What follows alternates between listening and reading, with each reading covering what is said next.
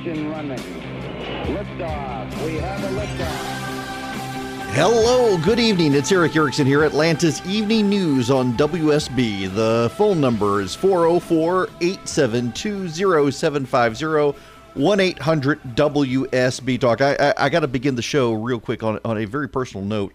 Um, I was spent a, a, good bit of time last night with doctors. Uh, you guys know about my lung clot, blood clot situation several years ago. I have one of the, the weirdest side effects from when you get a lot of uh, clots in your lungs is for five, six years thereafter or so, the pulmonologist tells me your lungs occasionally can just swell up. Um, if there's a low pressure system coming, like this this tropical depression thing in in the Gulf Gulf, what have you, it causes problems. And I could tell I wasn't feeling right before the show yesterday, and wound up going to the doctor.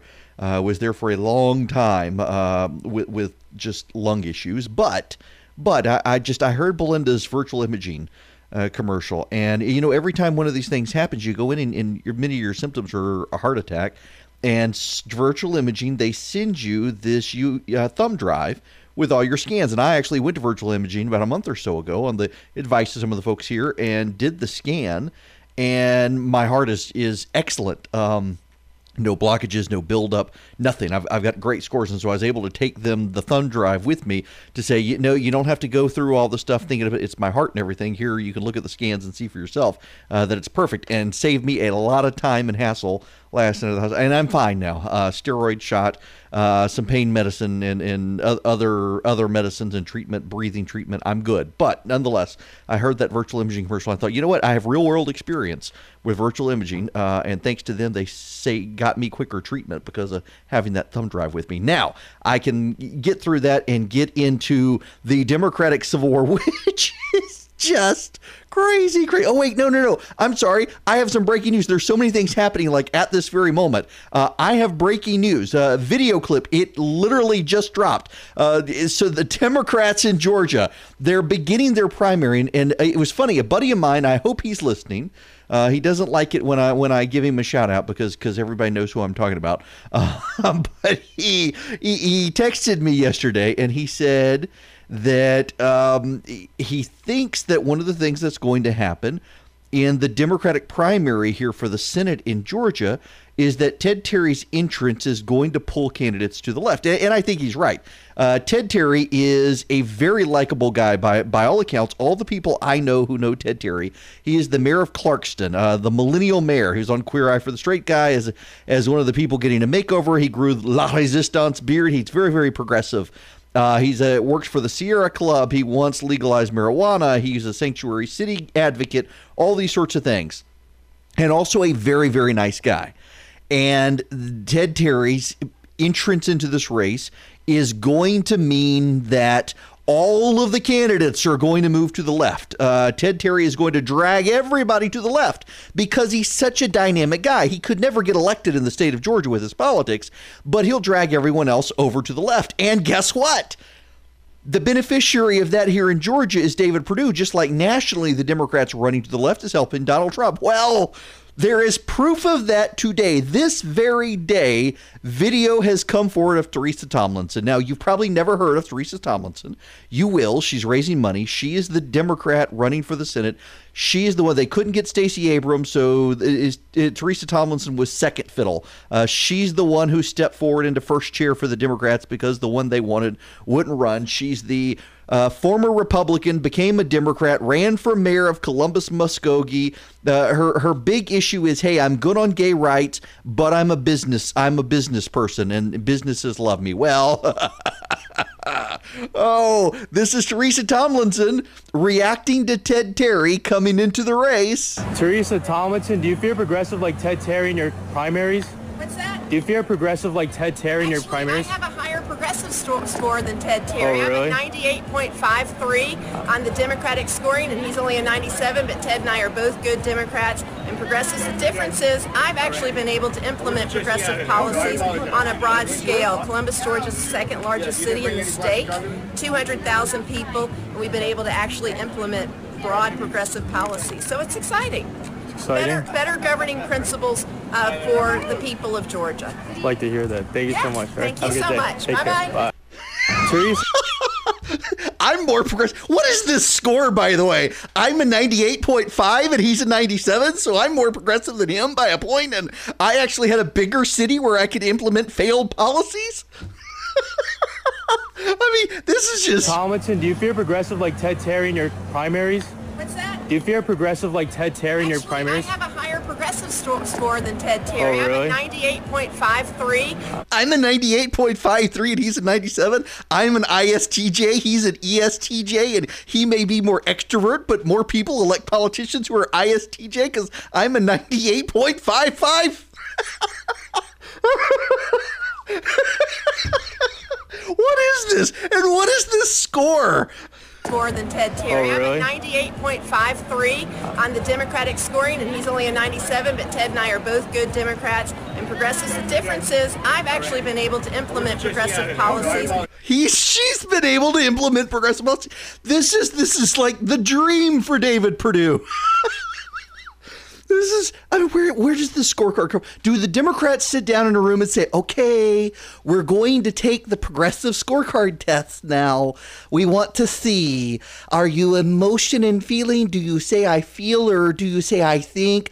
Okay, question number 1 a boy becomes a girl and his girlfriend no longer wants to date her because the girlfriend's not a lesbian is the girlfriend a bigot oh yeah they're both like yes yes yes how dare she I'm a 98.53 and Ted's a 97 on the on the Democratic court. Good gracious, people. This is what we have to look forward to. This is why Ted Terry's interest into the race is the gift that we'll keep on giving for David Perdue. All of the Democrats are going to have to get to the left of this guy because they're scared of him because he's young, he's got a base of support, he's got the environmental street creds in the state that Democrats love, and so people like Teresa Tomlinson are going to move to the left and then going to brag about it. I, I I've got a higher score on the scorecard. This is going to be epic. I mean, what are the other questions they ask on this Democratic test? che or Mao? Actual answer? Both. or maybe you got to give more points to Mao because Che wound up not actually being as successful as Mao. Didn't kill as many people or stay in power as long. Who comes up with this stuff? But here we have Teresa Tomlinson on video now, on video, saying she's more progressive than Ted Terry and was able to implement progressive policies. These people are going to be fantastic to watch for the next few months. By the way, this all goes into the Democratic Civil War we're seeing playing out across the country. Uh, the Justice Democrats, that's the group of Democrats led by Alexandria Ocasio Cortez. Um, man, that woman, she's like Congresswoman Mao. Uh, they want to challenge other Democrats around the country. And do you know what group they're targeting? This, this is phenomenal. The group that they're challenging is the Congressional Black Caucus. The Congressional Black Caucus is a progressive group, but they're not as progressive as AOC. And so they're being primaried around the country. The Justice Democrats are announcing they're primarying them. This comes on the heels of Nancy Pelosi telling them to stop doing what they're doing, telling Alexandria Ocasio Cortez to stop blasting her colleagues on Twitter. Well, House colleagues are starting to to pick a fight with AOC and with the progressive Justice Democrats. One Democratic insider on Capitol Hill referred to them as incompetent nerds. I kid you not. And they've also got the the best troll involved on planet Earth. Alexandria Ocasio Cortez refers to Nancy Pelosi as a racist, says that she's clearly targeting women of color in the House conference. Nancy Pelosi is livid with this. AOC is forced to walk it back, and now she says it's, it's not really that she's a racist, it's that she's just trying to keep people sending hate mail uh, and death threats towards Alexandria. This is actually her response. No, I don't really mean that Nancy Pelosi's a racist. I just mean she's trying to get me killed. That That's actually her response to CNN. Well, entering the fray is America's favorite troll who has sided with Nancy Pelosi. Well, I think Cortez, who kept Amazon out of New York, and they don't like her for that, thousands and thousands of jobs. I think Cortez is being very disrespectful to somebody that's been there a long time. I deal with Nancy Pelosi a lot, and we go back and forth, and it's fine. But I think that a group of people is being very disrespectful her, to her. And you know what? I don't think that Nancy can let that go on. A group of people that came from, I don't know where they came from. I'm looking at this Omar from Minnesota. And if one half of the things they're saying about her are true, she shouldn't even be in office. But Cortez should treat Nancy Pelosi with respect. She should not be doing what she's doing. And I'll tell you something about Nancy Pelosi that you know better than I do. She is not a racist, okay? She is not a racist. For them to call her a racist is a disgrace. So, what are Democrats going to do? Are they going to say that Donald Trump is right? Or are they going to say he's wrong? If they say he's right, they're saying he's right about something and he's right about Nancy Pelosi. If they say he's wrong, they're saying Nancy Pelosi's a racist. What are they going to do? Well, obviously, you know what's going to happen is the media is not going to ask the Democrats what they think about Donald Trump's remarks. That's the only way they can avoid this. The only way the media can avoid getting Democrats on the record saying Donald Trump is right about something is to avoid asking them, which is what they seem to be doing. But I mean, America's foremost troll knows how to get into this now. He's defending Nancy Pelosi against the Justice Democrats. You know what that's going to do? That's going to make a lot of progressive Democrats attack Nancy Pelosi because in their mind, Donald Trump can never never be right. He's just, I mean, pouring gasoline on a fire.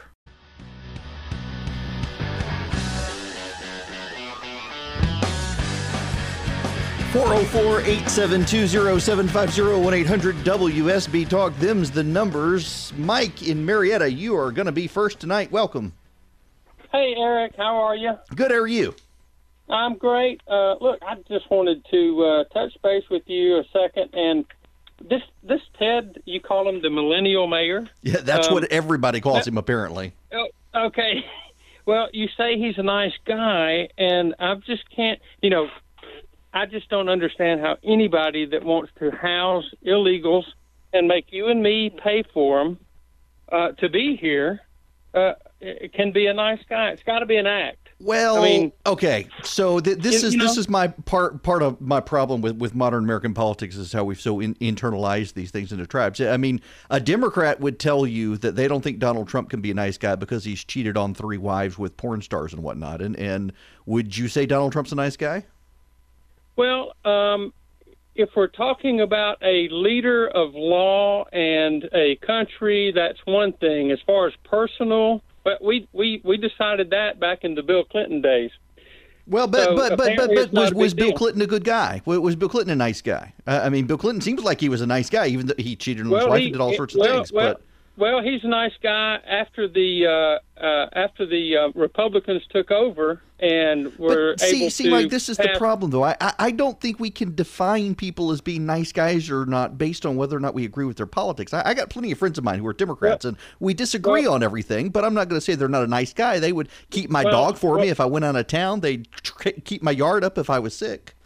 Yeah, well, uh, what I'm saying is a nice guy might can do your lawn I mean, a, a, a not nice guy might be able to keep your lawn looking good, but uh, you may not want to hang out with him. Uh, that's just what I'm saying. If he does his job correctly, and uh, uh, who who can argue that uh, um, we have a president that hadn't uh, upheld his promises? I mean, he's done a spectacular job as far as keeping his promises on the on the campaign well, trail. But see, uh, again, uh, this this is though why, why I, I, take issue with what you're saying here is that you're you're making it about his policies. I'm just saying, by all accounts, the people I don't know Ted Terry. But the people who I do know, Ted Terry, even if they disagree with him on politics, and I think to a person they do, they all say he's a very nice guy. You go, you go to a baseball game with him, you go out to eat with him, uh, you can hang out with him, have a beer, and, and, not talk politics, and you'd be fine. Same with President Trump, for that matter. You can hang out with him and have a great time and not talk politics. Um, but when we decide this person can't be a nice guy because I disagree with him on politics, I think we're no better than progressives when we do that. The Antifa people marching in the streets, that's what they think. We shouldn't be like them.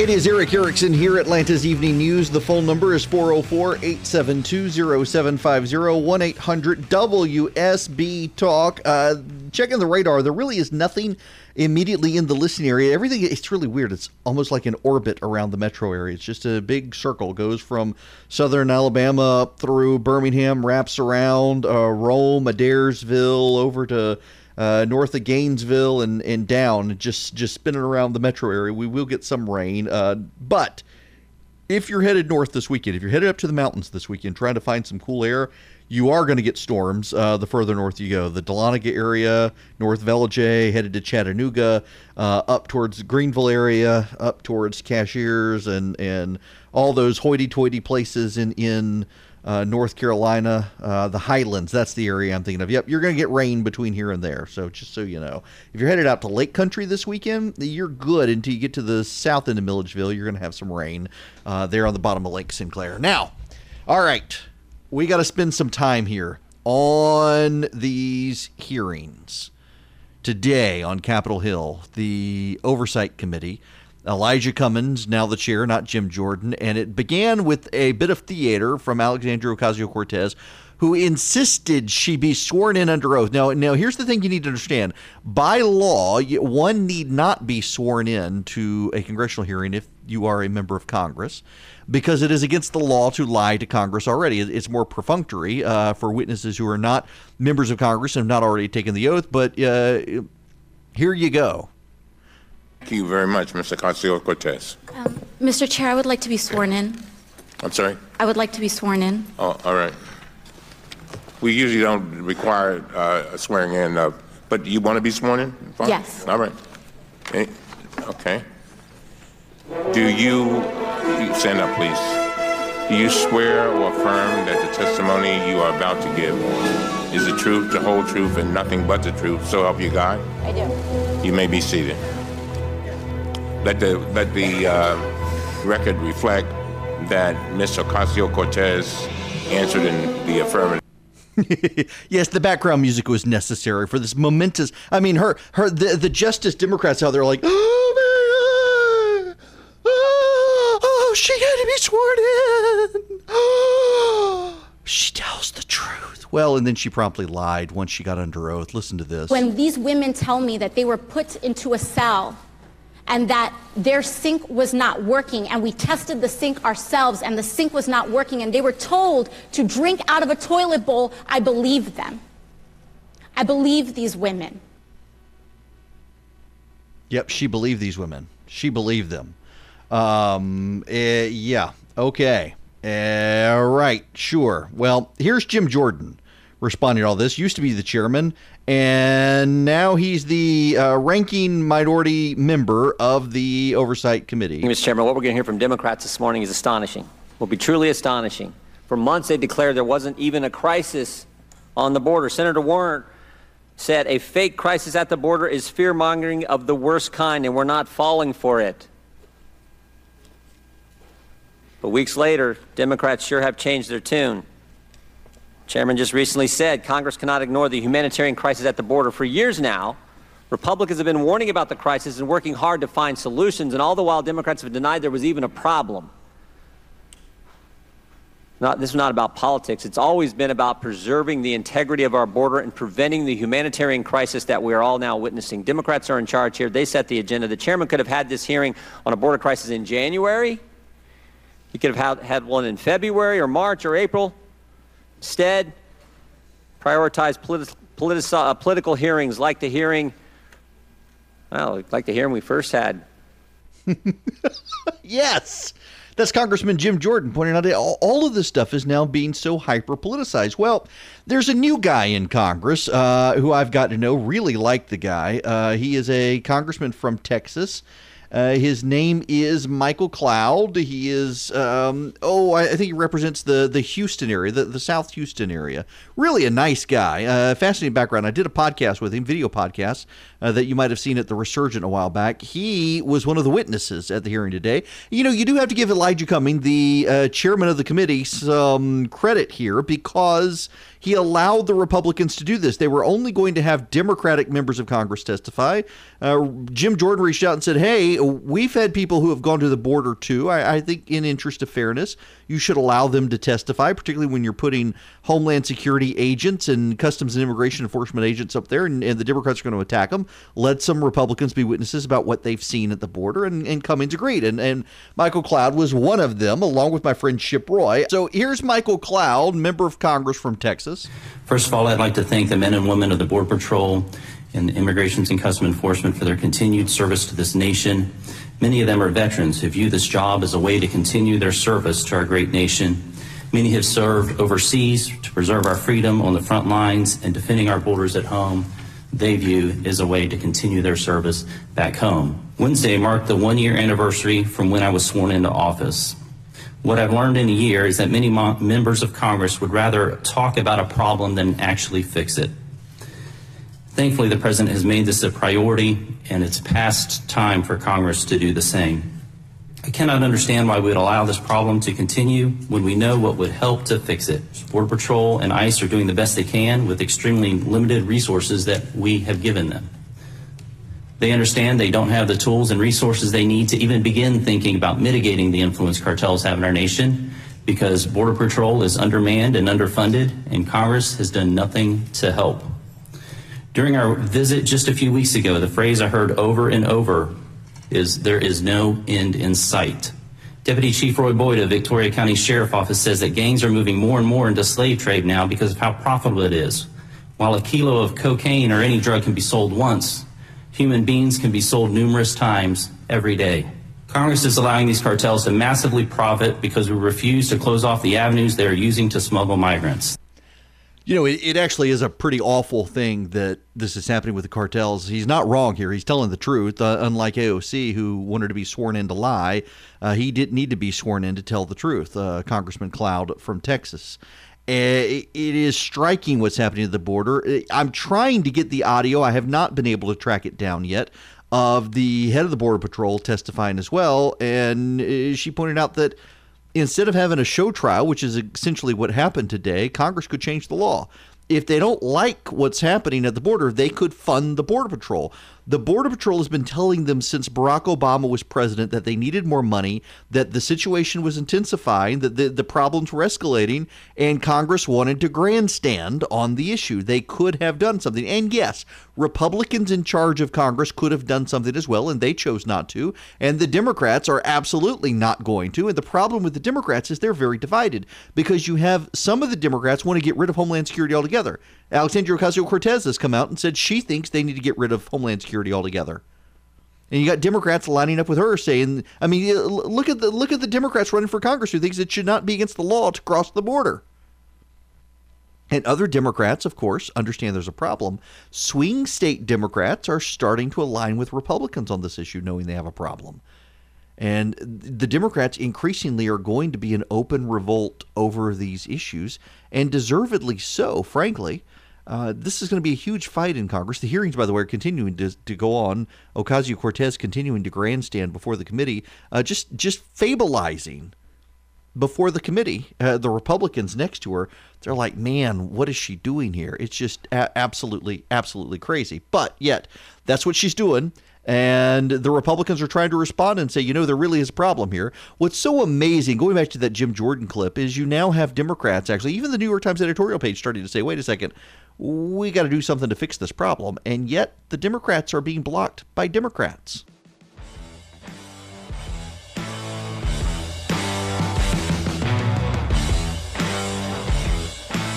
The phone number here is 404 872 0750 1 800 WSB Talk. Uh, I'm about to raise the price on the Resurgent Gathering. If you want to come, you can still get it for $99. Uh, next week, the price is going up um, because we're very soon going to be able to announce our, once the Secret Service gives us permission, our big guest.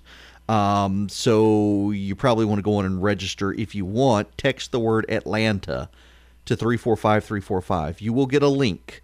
Uh, when you text Atlanta to 345345, you're going to get a link. uh, to Eventbrite, and you will need to register through the click that link to register. Just texting Atlanta to three four five three four five doesn't actually register you. You have to follow the link. Um, but we have we are have locked in our guests. We're going to have the governor there. Where the governor of Tennessee is now coming. Uh, Senator Perdue is coming. Senator Cotton from Arkansas. Senator Scott from uh, South Carolina is coming. Uh, Doug Collins and Jody Hice from Georgia will be here. Chip Roy and Mark Meadows with the House Freedom Caucus. They're coming. Uh, we're even going to have executives from Google and Facebook and Microsoft there to talk about internet privacy and uh, discrimination against conservatives online. We've invited them to come sit on stage and have conversations with me about this. Also, some great candidates running for office around the country are going to be there as well uh, to introduce you to them. Uh, it's going to be a great, great time. I hope you can come. So text Atlanta to 345 345 when we come back, I, I actually, I the reason I'm telling you this now is I need you to come back um, because I need to play you a clip of Kirsten Gillibrand, who is not a very successful Democratic candidate for office. Uh, she's running for president. She's the senator from New York who replaced Hillary Clinton when Clinton ran for president. But the language that she uses, there are some things that I, I just feel compelled to point out to all of you uh, as indicative of how the Democrats are going to lose to Donald Trump. And it just if if we can if I can I'll if you'll allow me to do a minor masterclass in uh, how you run for office by using this clip, I want to because it, it's something that you hear more and more on the campaign trail, and it's something you're hearing more pervasively from Democrats than from Republicans on the campaign trail. And whether you're running for office or whether you're a voter, you we should analyze this clip. And I won't play you the whole thing probably, but it, it's worth doing to show you why the Democratic message is not resonating the way the Democrats want it to resonate, and why even more Democrats are starting to be fretful of the idea that Donald Trump is going to run, going to win re-election. There's another op ed today from Andrew Sullivan telling Democrats, uh, stop going so far left. You're going to get this guy reelected.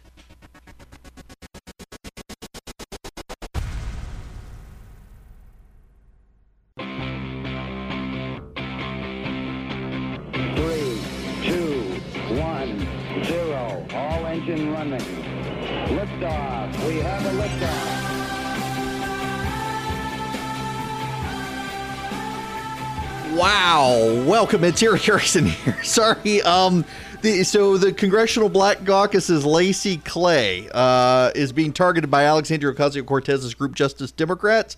Refers to the group as Russian trolls, saying instead of defeating Trump and holding on to a majority, they find it convenient to go after their own, which to me is a bunch of BS. Another leadership aide referred to them as unsuccessful nerds. And then uh, another aide told Scott Wong, who is a reporter for The Hill, quote, uh, AOC is only a woman of color when it's convenient. None of the things she's fought for aligned with communities of color, and her group is funded only by elitist white liberals. She's a puppet. And then sent a picture of a Goomba you know, a Goomba, they're the little mushroom headed characters from the Super Mario Brothers days. Yeah. Whoa. wow. This is heating up. Well, and they've got another problem. Uh, the Democrats have, uh, Alexandria Cortez is emblematic of this. They've lost their ability to speak to people. Um, you you may not think so, well, because they're playing to crowds. Uh, but speaking to crowds is different from speaking to individuals. Uh, when you run for office, you need to tell people what you're going to do for them, not collectively, but individually. And and I want to play you some audio uh, of Kirsten Gillibrand, who's not a successful politician, and to a degree, it's a fair criticism to say I shouldn't be doing this with a clip from her. And the reason I shouldn't be is because she's not a very successful, charismatic, dynamic politician, except the language she's using here in this clip is the language that you hear the other Democrats using routinely. And so, I, a very short masterclass in running for office, if you will, by way of this clip. Uh, this is Kirsten Gillibrand of New York on the campaign trail in Warren, Ohio, being interviewed by an MSNBC reporter. You started the day in Pittsburgh, and we went down to Uniontown, not about an hour south of Pittsburgh, to talk to a coal miner. And he's been mining for 15 years. He was a longtime Democrat, flipped his vote to President Trump in 2016, and is concerned when he hears Democrats talking about the Green New Deal. Right. He feels it threatens his job. What's your response to something like that, to what he has to say? Well, I explained to him that the Green New Deal is just some bipartisan ideas that will actually help the economy in his state grow. Um, it's inv- it's involved with infrastructure, uh, more mass transit, more high-speed rail, more rural broadband, uh, more uh, more efficient electric grid, all things that would help Pennsylvania. Uh, it's about green jobs. It's about teaching young people STEM subjects so they're ready to take green jobs, but also investing in industries like wind, solar, geothermal, hydropower, and biofuels to create opportunities for innovation and growth in those sectors. And last, uh, it's about clean air and clean water, something that they desperately need in Pennsylvania. So what I would commit to uh, as president is I'd make sure we take any worker who's underemployed or unemployed, anyone who's displaced by trying to tackle global climate change head on with more manufacturing jobs in the energy sector.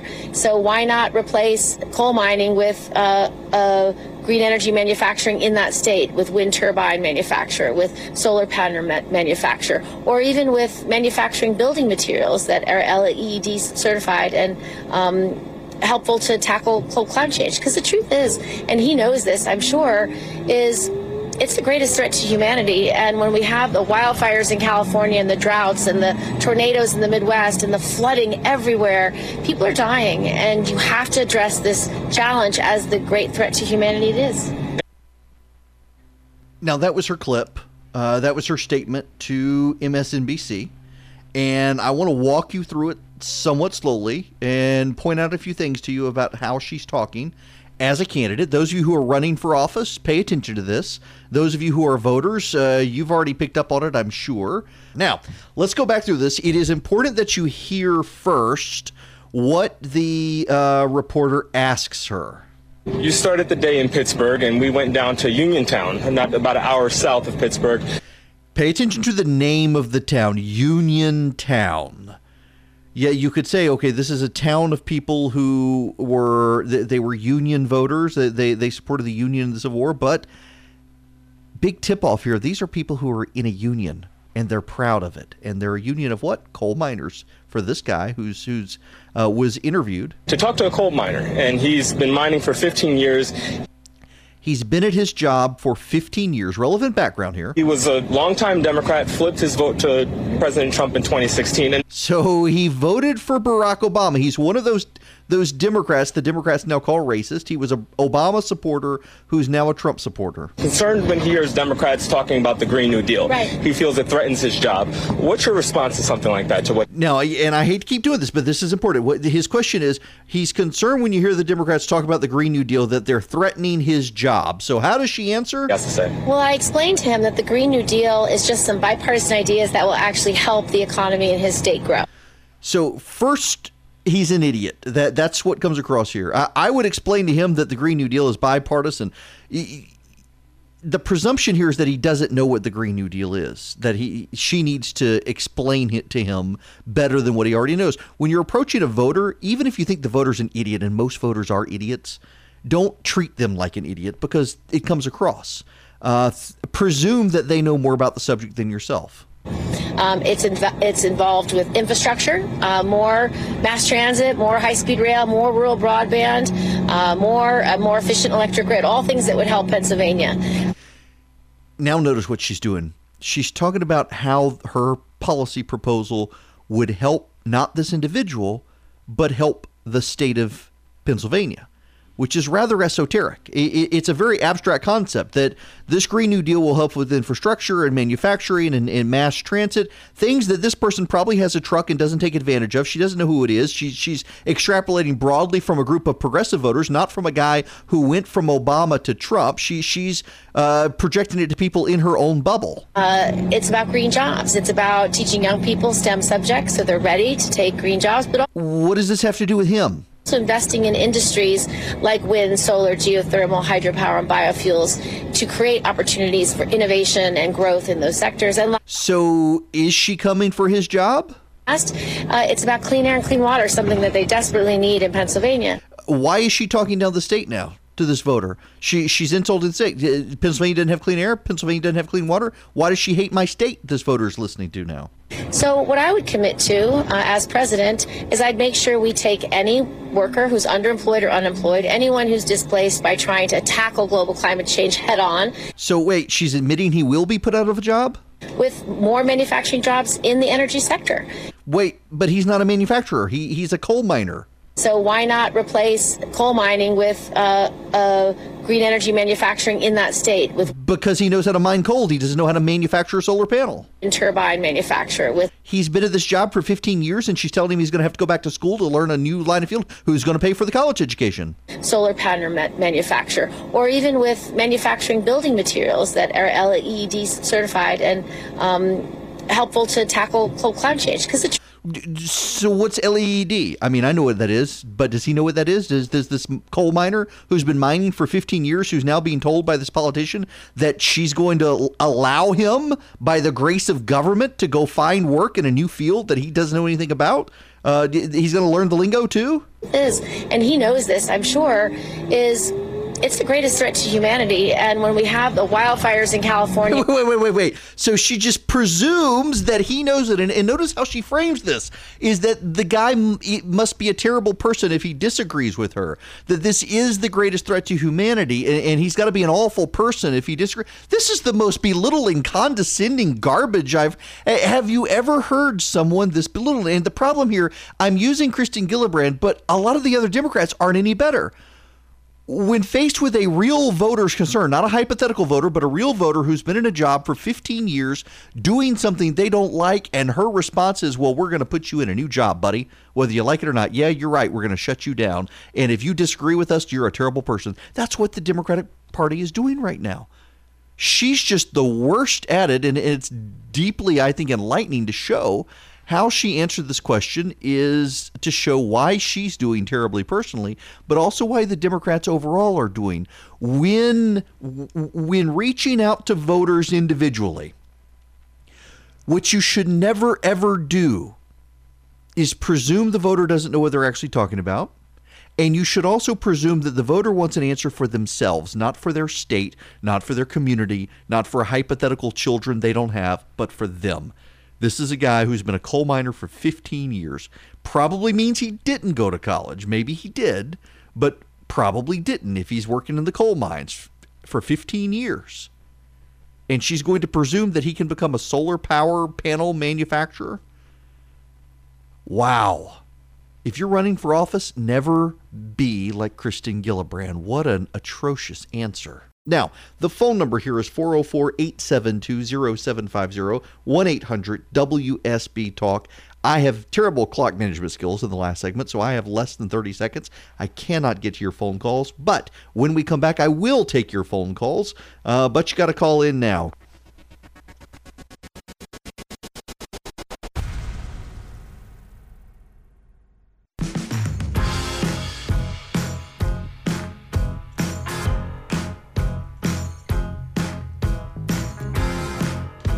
It is Erick Erickson here, Atlanta's Evening News. The phone number is 404 872 0750 1 800 WSB Talk. Showers starting to move into parts of the metro area. In the Newnan area, Peachtree City is going to get some sprinkles, Griffin, and then up in the Canton area, there's some light rain. Uh, the heaviest stuff, though, up in North Georgia now, north of Gainesville, north of Jasper, uh, north of Adairsville. Um, but uh, it's we're going to have some interesting weather here in the next next few days. So stick with us, stick with Kirk Mellish. She can keep you up to speed. Let's go to Pamela in Marietta. Pamela, how are you?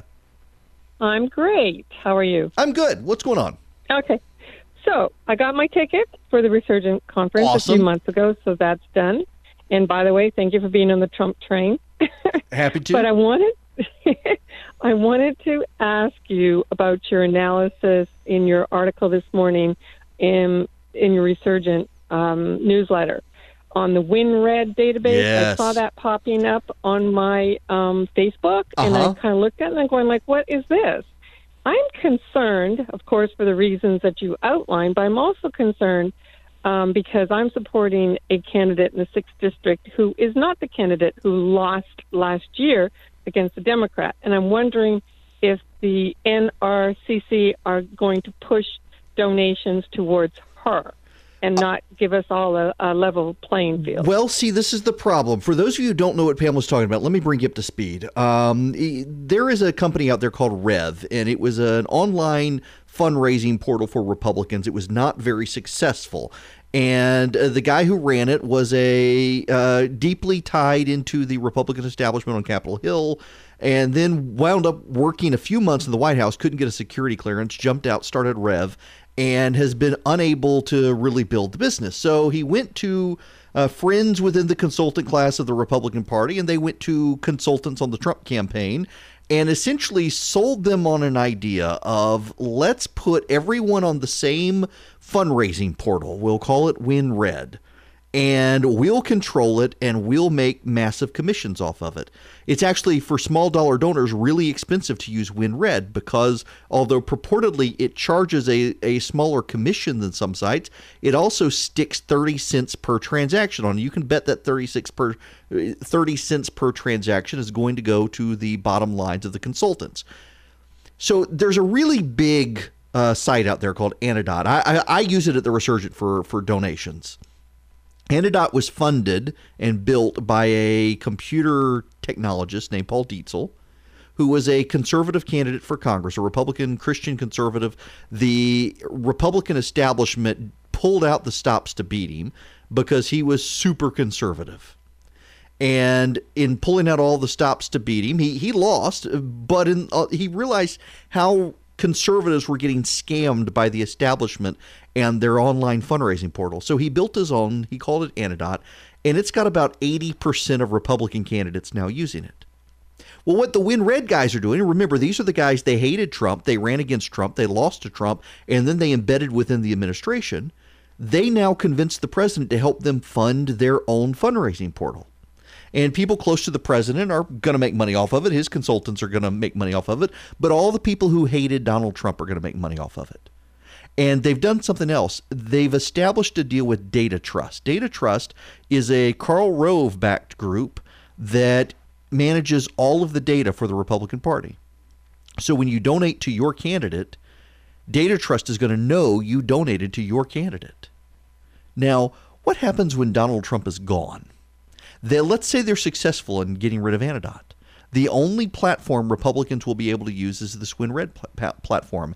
It's more expensive than anything on the left. Small dollar donors get taxed more than any uh, competing enterprise on the left. The Karl Rove back groups will control all of the data. What happens when a House Freedom Caucus guy falls out of line? Do you really believe they're going to let Jody Hice use this platform and that his site isn't going to be slow or mess up? Do you really believe it? Do you, do you think they're going to play once they have a monopoly? They've shut out all the other conservative fundraising engines. Do you really believe that's going to happen? I, I don't think it is, and I'm deeply worried. And what people aren't paying attention to is the fact that the consultants who tried to stop the president are the ones who are controlling the strings at this outfit. And all of these guys believe in private, behind the scenes. You talk to them in the green rooms of America, TV stations, and they'll tell you they think Trump's just a passing fad. Everything will go back to normal when he's gone. They're going to try to make sure it happens by blocking Trump candidates and House Freedom Caucus guys from being able to fundraise. They're going to have all of their data. They're going to be able to share it. You you, you send your data. Somebody gives Jody Hice money and through this platform, and it goes off to the data trust. Guess what? These people are going to start getting bombarded by the candidates running against Hice, saying, "Hey, we're a better guy. We we know you support him, but give us a try." This is going to end badly, badly for conservatives badly. Uh, we need Anedot. So Anedot has responded, and, and I love their idea. It's called give.gop. And candidates don't get charged the commissions. And Anedot doesn't sell your data. So if you want to give money to Jody Hice through Anedot, uh, the Republican consultants out there who don't like Hice will never know. There, it's completely private. And Anedot isn't a pass through entity, it, it does a direct connection. So you're not donating to Anedot or, or Give GOP, you're donating to Jody Hice, you're just using their platform. Now, what I love about it, and I told him I would roll this out with the Resurgent, is a slate card. I You can design, I can design, anyone can design a slate card. And I say, here are the candidates I think you should support Jody Hice in Georgia, Doug Collins in Georgia, uh, Chip Roy in Texas, Michael Cloud in Texas, Donald Trump for president, David Perdue for Senate, Tom Cotton for Senate. And I can build my own slate card of people that I like, and you can say, I want to give uh, $50 divided up between these candidates, or I want to give uh, $10 to each of these candidates, however you want to do it. And I can embed it on the Resurgent. You can embed it on your Facebook page, and, and I can't wait to be able to show you my slate card. We'll talk about it here on the show. Um, but if the Republican consultant class is able to win by shutting out a site like Anedot and, and creating a monopoly run by Republican consultants who didn't like Trump, you're going to start seeing conservatives getting shut out by the RNC and other groups if this WinRed fundraising portal survives. And by the way, it's it's a terrible rollout too. Half the site doesn't work.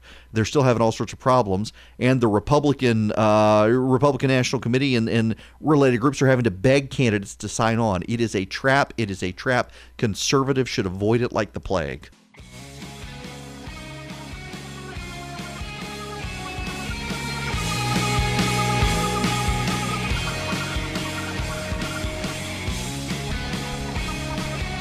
Kirk in DeKalb County. Want to go to you next. Welcome. How are you?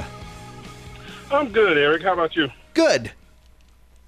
So I I just want to say this, and and I don't want to go too far into it. I'll just say this much: we've had the same problems essentially in this country for what ever. Yeah. And we've had two parties that have dominated, and it doesn't matter which is R or blue that is in office when they control Congress and the White House. We get nothing.